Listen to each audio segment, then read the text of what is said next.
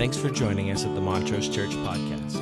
For more information, please visit us at montrosechurch.org. Have a great day.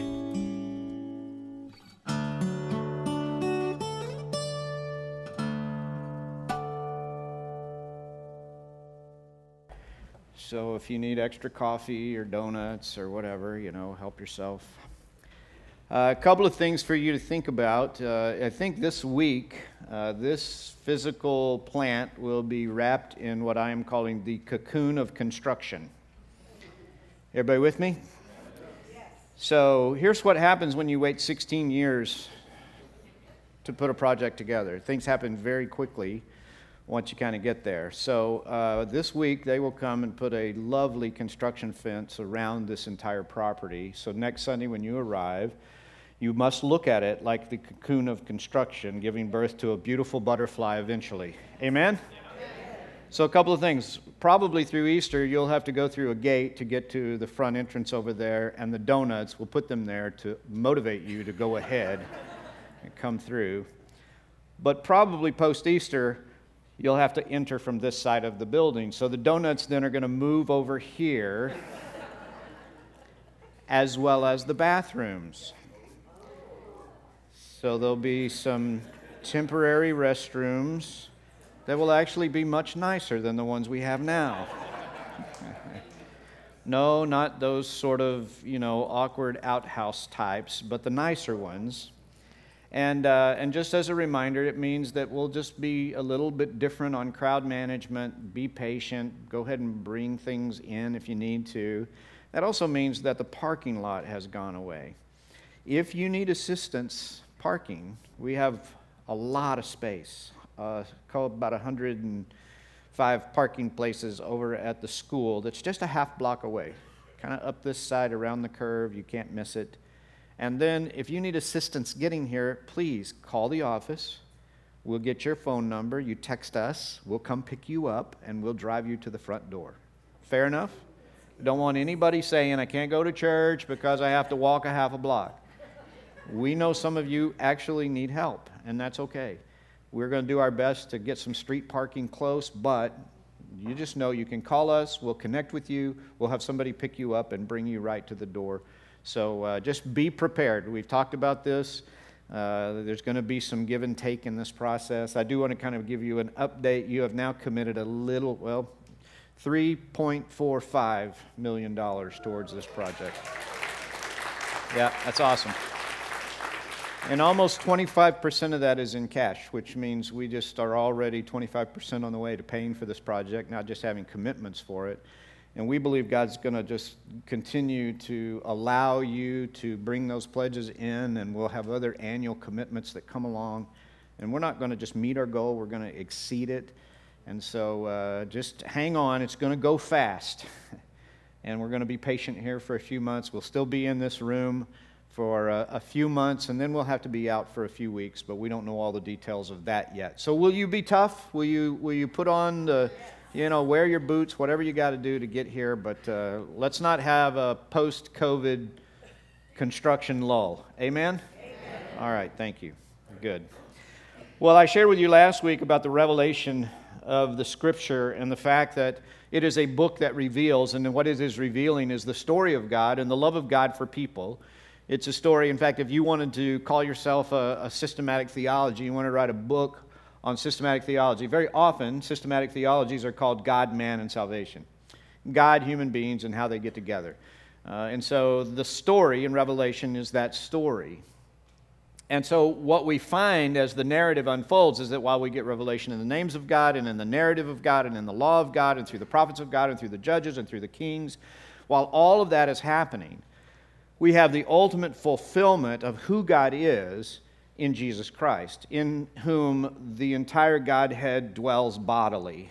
And the, and the, the writers are so, they're so uh, gifted in how they are speaking it. When John says, In the beginning was the Word, and the Word was with God, and the Word was God, he was with God in the beginning, and without him nothing was made that has been made. He's using a word, logos, and that word to the ancient Greeks meant the divine force at the center of the universe that holds all things together. And so John just takes that word And he says, The divine force at the center of the universe that holds all things together was tabernacled in human flesh and dwelt among us. The fullness of God dwelt in bodily form.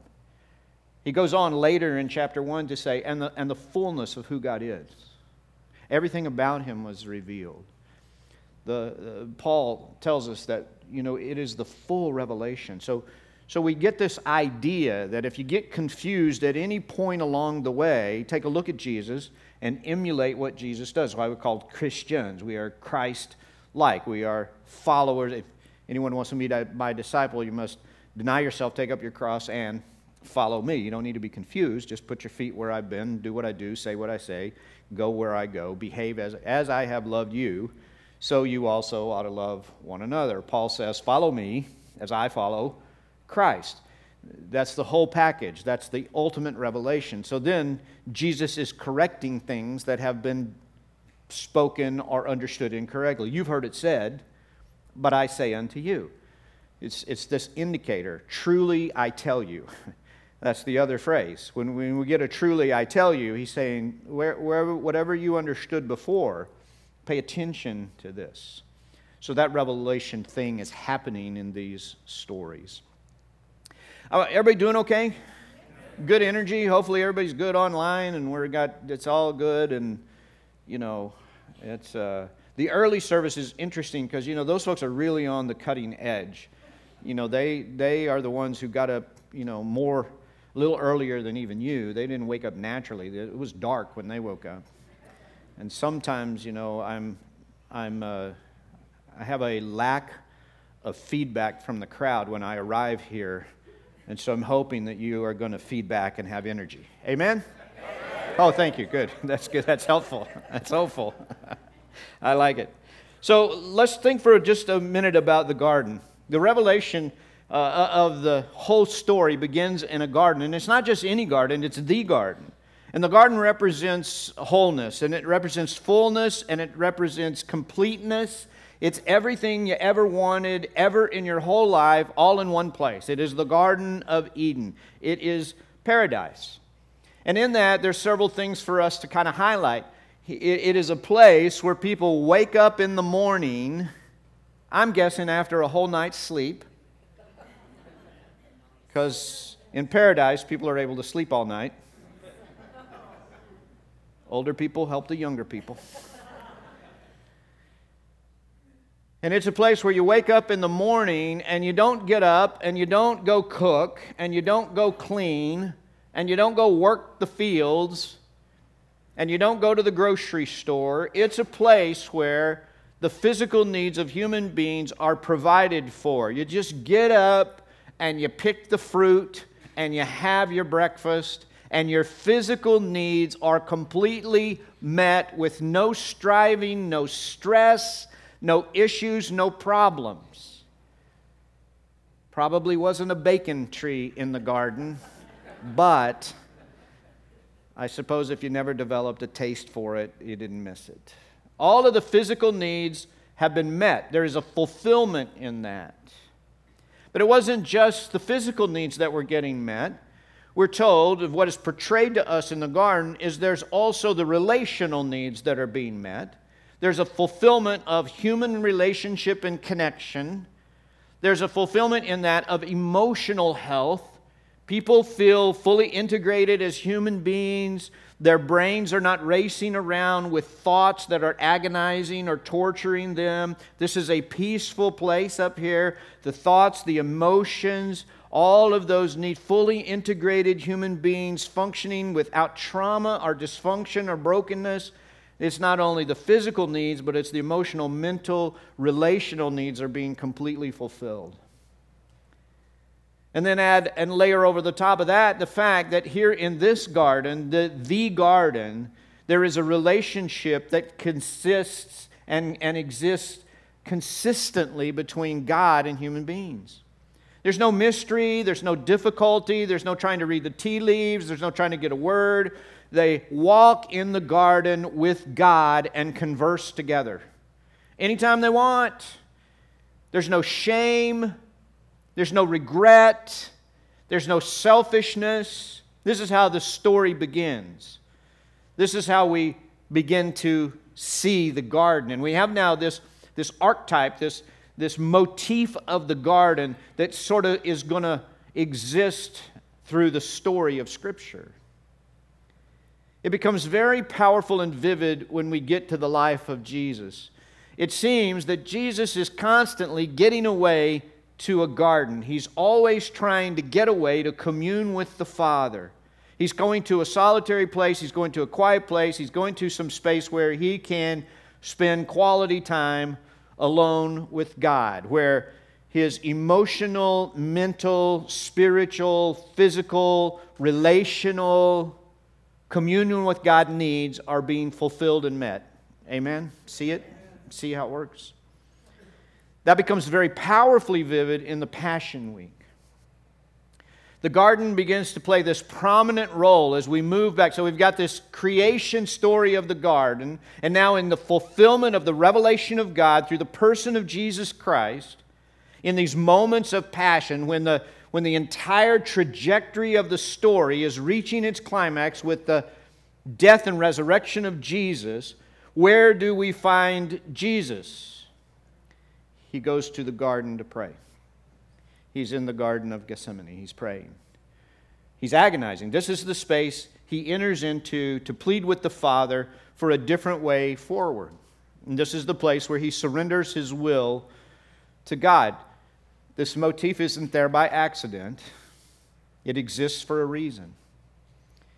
It's here in the garden that we see the final moments unfolding. The garden is the place where the arrest takes place. It's like the world invades the garden. It's like the chaos and the selfishness and the politics and the dysfunction makes its way into the garden. It's destroying the peace of the garden. It's, it's dismantling what God intended for human beings to experience and to have. And Jesus is taken out of the garden and he is pushed into the experience of the passion, the trial, the beating, and then ultimately the journey to the cross. But the story doesn't end there. Early in the morning, on the first day of the week, Mary goes to the garden. She goes to the garden. But this garden has something that none of the gardens ever had before. This garden features life conquering death. This garden is a garden of restoration. It is reminiscing and pointing back to the garden where we had complete communion with God. In fact, the removal from the Garden of Gethsemane, the events of the crucifixion and resurrection now have restored the way back to relationship with God. Now we can really be back in the garden. Now, the gospel writers know that even though the garden has been restored and it now features this reality, that death has been overcome, that the dysfunction has been corrected, that the way forward is for healing for human beings, both relationally, internally, spiritually, mentally, emotionally, that we are not all there yet. Amen. Amen. That there's still a lot of things that need to come together before we experience the fullness of this garden. Paul speaks about it this way. Everybody with me? Yes. It's a big theological picture. Just want you to know that the gospel writers are seeing it this way.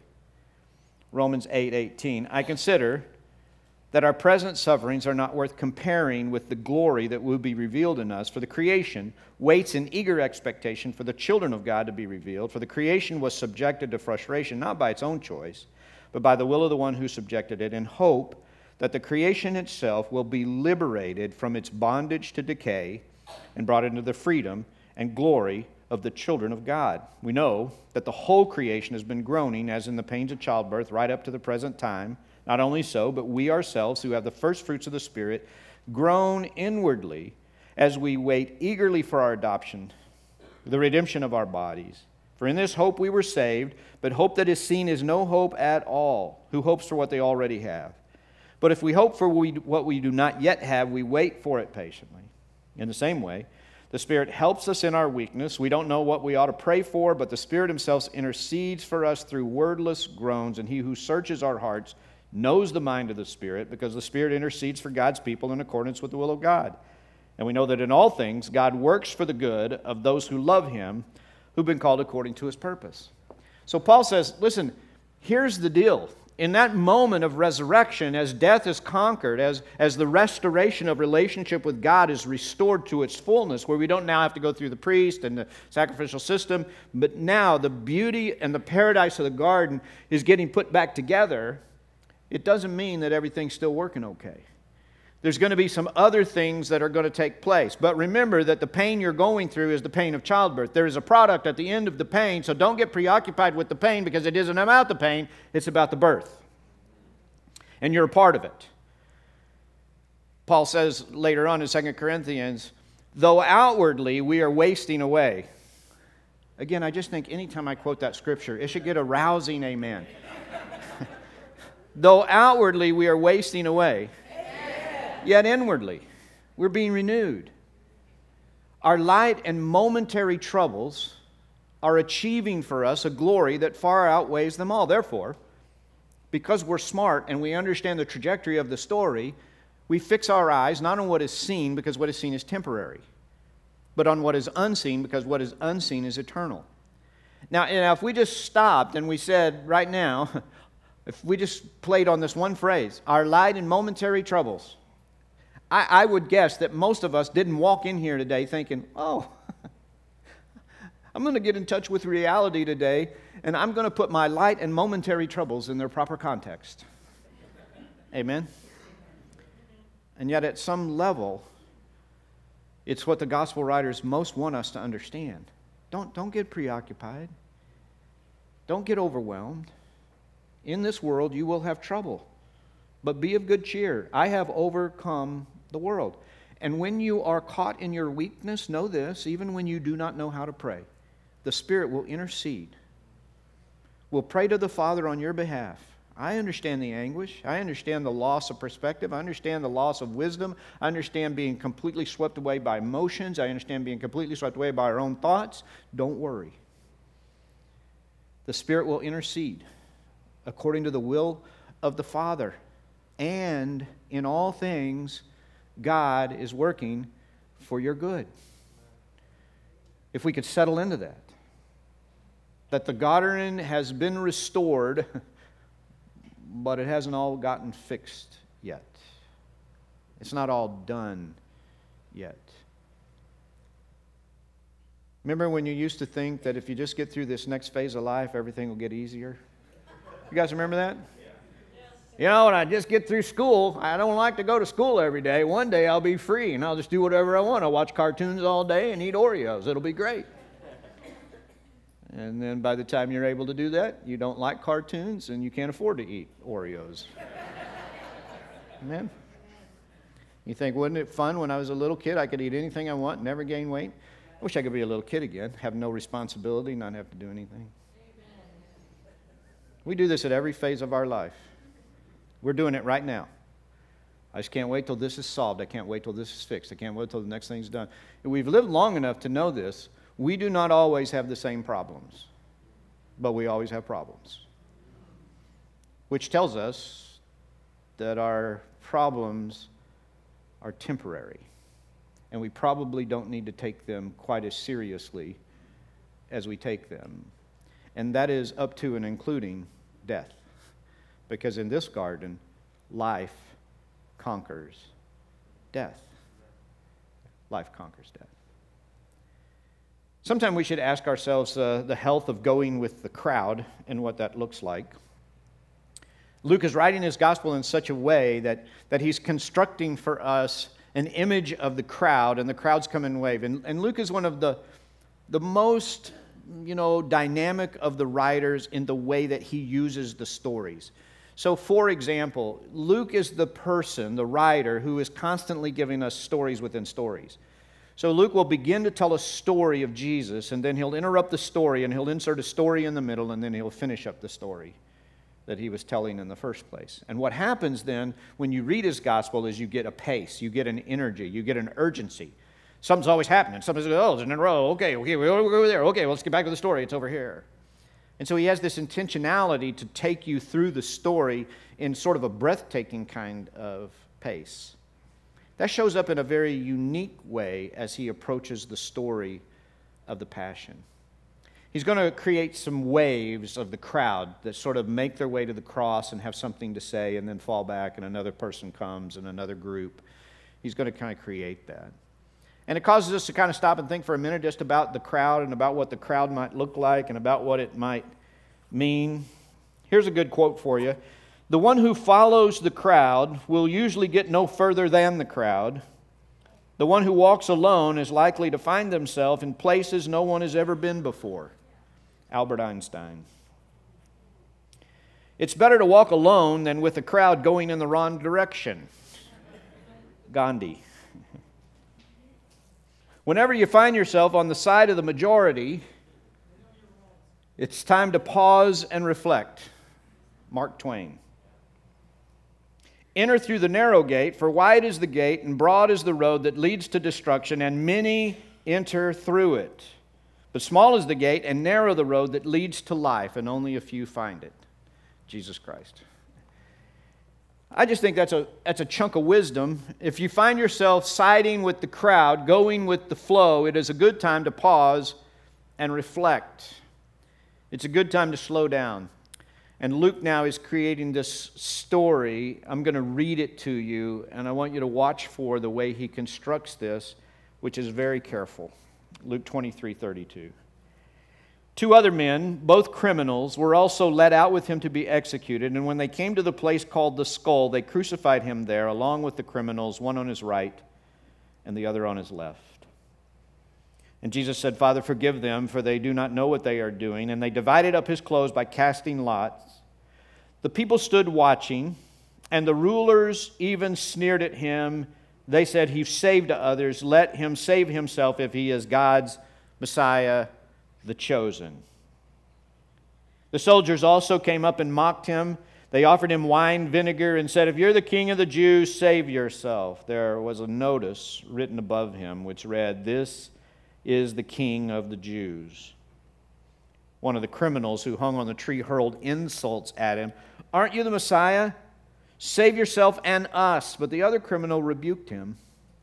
Don't you fear God, he said, since you're under the same sentence? We're being punished justly for we're getting what our deeds deserve, but this man's done nothing wrong. And then he said to Jesus, Remember me when you come into your kingdom. And Jesus answered him, Truly, I tell you, today you will be with me in paradise. So, a couple of things that Luke is doing. First of all, Luke tells us as he sets the scene that Jesus is being crucified between two criminals. Now, the other gospel writers will tell us this information at the end of the story. It's a postscript, it's something they mention later on, but Luke wants you to see it at the beginning because he's setting up the scene for you.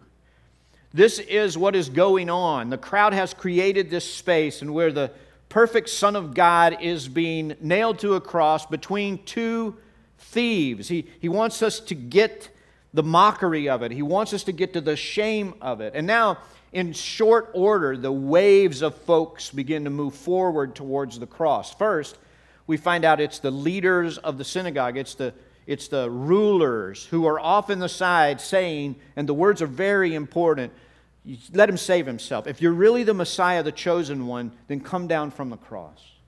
That's the mood of the crowd. It's the mood of the movement. It's what's happening with the culture. It's what's going on around them. They, they, they've taken him and marked him as worthless. They've marked him as a person that deserves to be crucified between two thieves. And now the leaders of the religious group are sneering at him and throwing his own proclamations back at him. Immediately they fade from view and the soldiers take center stage. They are gambling for his clothes. Look at this person, the king of the Jews, they say. Luke now calls our attention to the superscription over the cross. It's what they're quoting, it's what the Roman soldiers, but he now calls it out. It's not just the crowd that's making fun of him, even, even the scene itself, even the fact that written right there on the cross, this is Jesus, the King of the Jews. Even the superscription mocks the person of Jesus. And now the thief on the cross joins in the mockery. You say you can save yourself, save us too. And Luke has created this scene and he's allowed these waves to come in order because now the centerpiece of what he wants to tell us is moved forward. But the other thief said, Don't you fear God?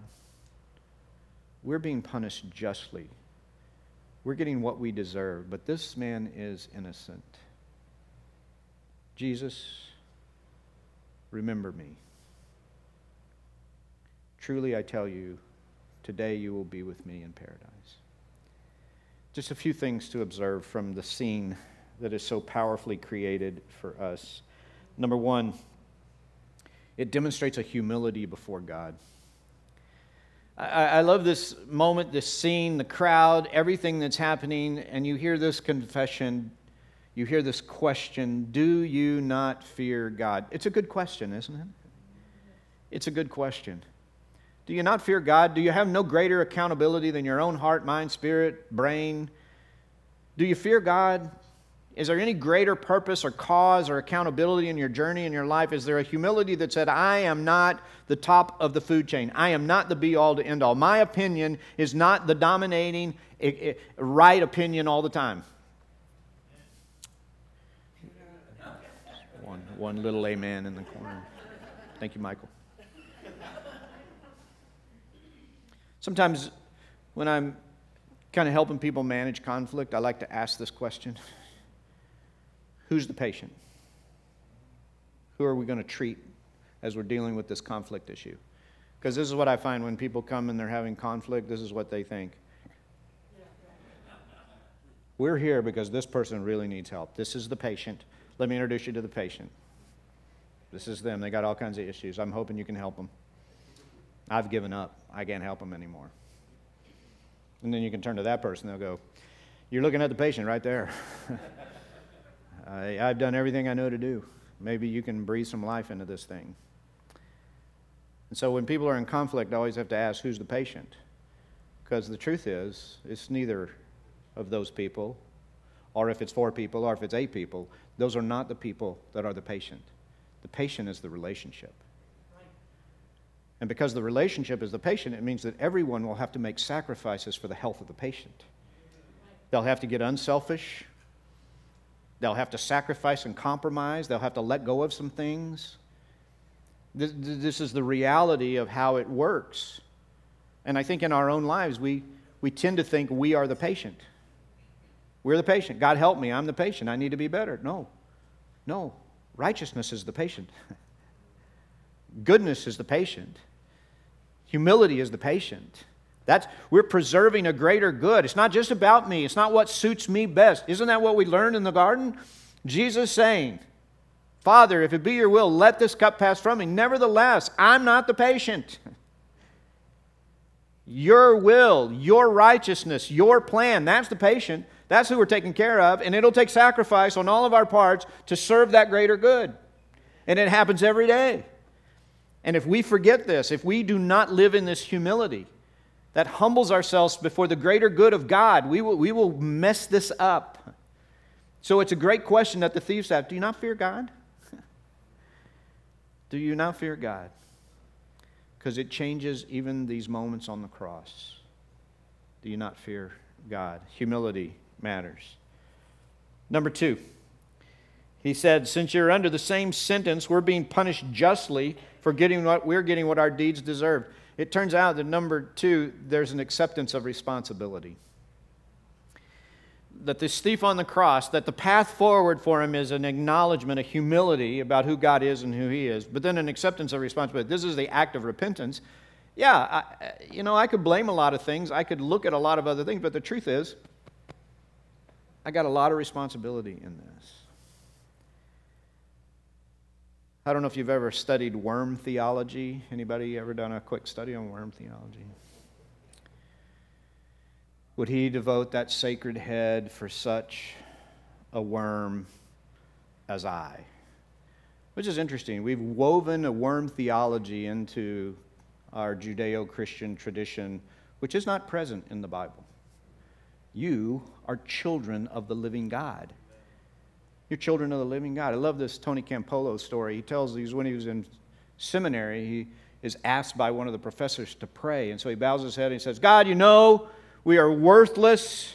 And the professor says, Stop. Mr. Campolo, you are not worthless. You are unworthy. You may continue. but I think sometimes we, in this act of accepting responsibility, there's a balance here between accepting responsibility and being self annihilating, between accepting responsibility and becoming shameful, between accepting responsibility and, and, and, looking at ourselves as worthless. You are not worthless. Unworthy, but children of the living God. And when we stop and go, you know, I've blamed a lot of things in my journey, but to be a grown up, I not only have to accept responsibility, I have to repent. I have to turn and go in a new direction. And the thief in this moment, in this acknowledgement, is saying, Listen, I accept, I name you God, and I accept responsibility. And then he extends an invitation Jesus, remember me when you come into your kingdom. I just think it's so important to remember that Jesus responds to an invitation on our part. I mean, wouldn't it be awesome if he would just overwhelm us? Just, you know, I mean, not us, but the people we pray for? Revelation 3:20 Behold I stand at the door and knock and if anyone will open the door I'll come in and we'll dine together. We'll, we'll celebrate communion together. I wonder how often we are journeying in our light and temporary troubles, not making light of them, you understand, just saying. When Jesus' absence is due to a lack of invitation, that we didn't slow down and we didn't invite him into that space with us. We didn't ask him.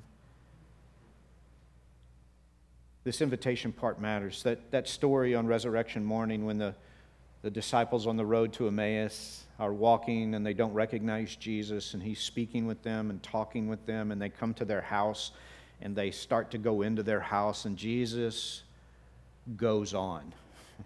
And then they say, Hey, you want to have breakfast? And Jesus says, Sure. And he comes in, and they say, Would you say the blessing and break the bread? And as he stands before them and breaks the bread, their eyes are open and they recognize him. But he wasn't coming without an invitation. They would have missed the whole thing. they would have gone and go, Who's that weird guy we walked with on the road? You know, he knew a lot of stuff. I wonder what he does for a living. But they invited him in. And at the moment of the breaking of the bread, they see who he is. They become a part of God's great story at that moment of invitation.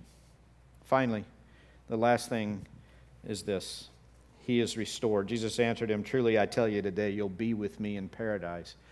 Guess what that word paradise literally means? A garden. In fact, it's a Persian word the etymology of this word. So we, get, we have these things in Greek called participles, and participles are story words, and they're big, explosive words that appear on a page, but they carry with them an entire story and background, and this is one of them. Today you will be with me in the king's garden. It's a literal transliteration of a Persian word that means a chosen one of the king that is allowed to enter the king's garden at any time. That's what it means.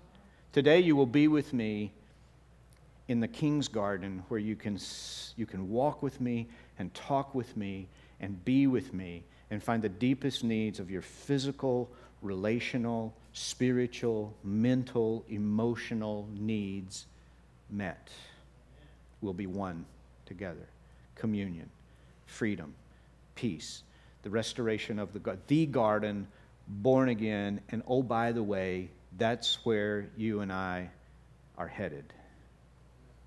That's where you and I, as we humble ourselves and repent and give invitation to Jesus to enter, that's where we're headed. That's the promise. That's the optimism. In all things, I'm working for your good. I, I wonder how many of us really connect with that. That's how we think every day.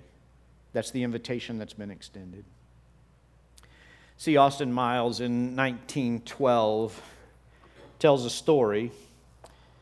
Uh, he was a photographer by trade and decided that he would get into songwriting, and so he had written a few songs. But on this day, he was actually developing photographs in his dark room. And he decided before he began that he would read one of his favorite passages, which was John 20, 1 through 18, the resurrection story in John's gospel, where it's that powerful. In fact, we're going to we're going to worship around it on Easter Sunday. Mary Magdalene goes to the tomb and finds the stone rolled away. She runs and gets Peter and John. They have a foot race to the tomb, and then they look in and believe, and then they run off. And now Mary's left alone in the garden, sobbing, and Jesus appears to her. And Miles says that in that moment, he, he doesn't know if he had a vision or a dream or exactly what happened, but but the words just came to him, and he began to write, I go to the garden alone while the dew is still on the roses. And the voice I hear falling on my ear, the Son of God discloses, and he walks with me, and he talks with me, and he tells me I am his own. And the joy we share as we tarry there, none other has ever known. I've heard that song my whole life.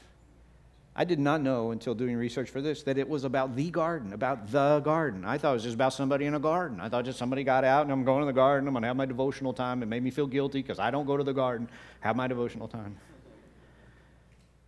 I didn't know that the reflections were about this moment in this garden and how powerfully appropriate it is. The story begins in a garden, the garden.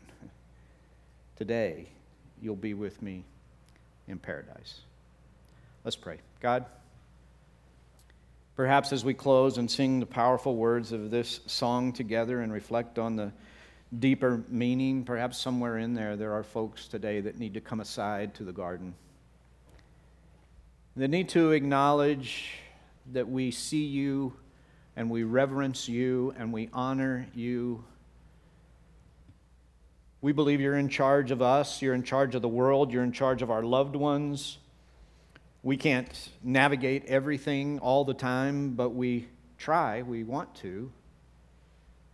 And so, in acknowledging your lordship, we, we give you back the reins, not only to our circumstances and our lives and our health, but our physical needs, our relationships, our mental capacity, our emotional strength. We acknowledge that you're God and we're your children. And we're seeking you and seeking your way and seeking your will. We're not asking you to bless our stuff, we're asking you to help us to fit into your will and your way. And we take responsibility for our own actions. Not in a self annihilating way, but simply acknowledging that some of our issues and some of our problems are our own making. And then we invite you to forgive us. Move into this space with us. Go with us. Let us be with you in the garden. Come with us in our places of hurt and need and loneliness and fear and dysfunction. And remind us that this garden is unique. It's a garden where death and sickness and sadness and brokenness and shame and dysfunction have been overcome it's a restoration of all that is good and holy and pure. A place where we can be whole again, not only whole in ourselves, but whole in you. Communion restored. Open, loving, listening, connected, communion. We invite you. Hear our responses, Lord. Deepen our hearts and minds as we sing and respond together. We pray it in Jesus' name. And everybody said together, Amen. Will you stand as we respond to the word? Thanks for joining us at the Montrose Church Podcast. For more information, please visit us at www.montrosechurch.org. Have a great day.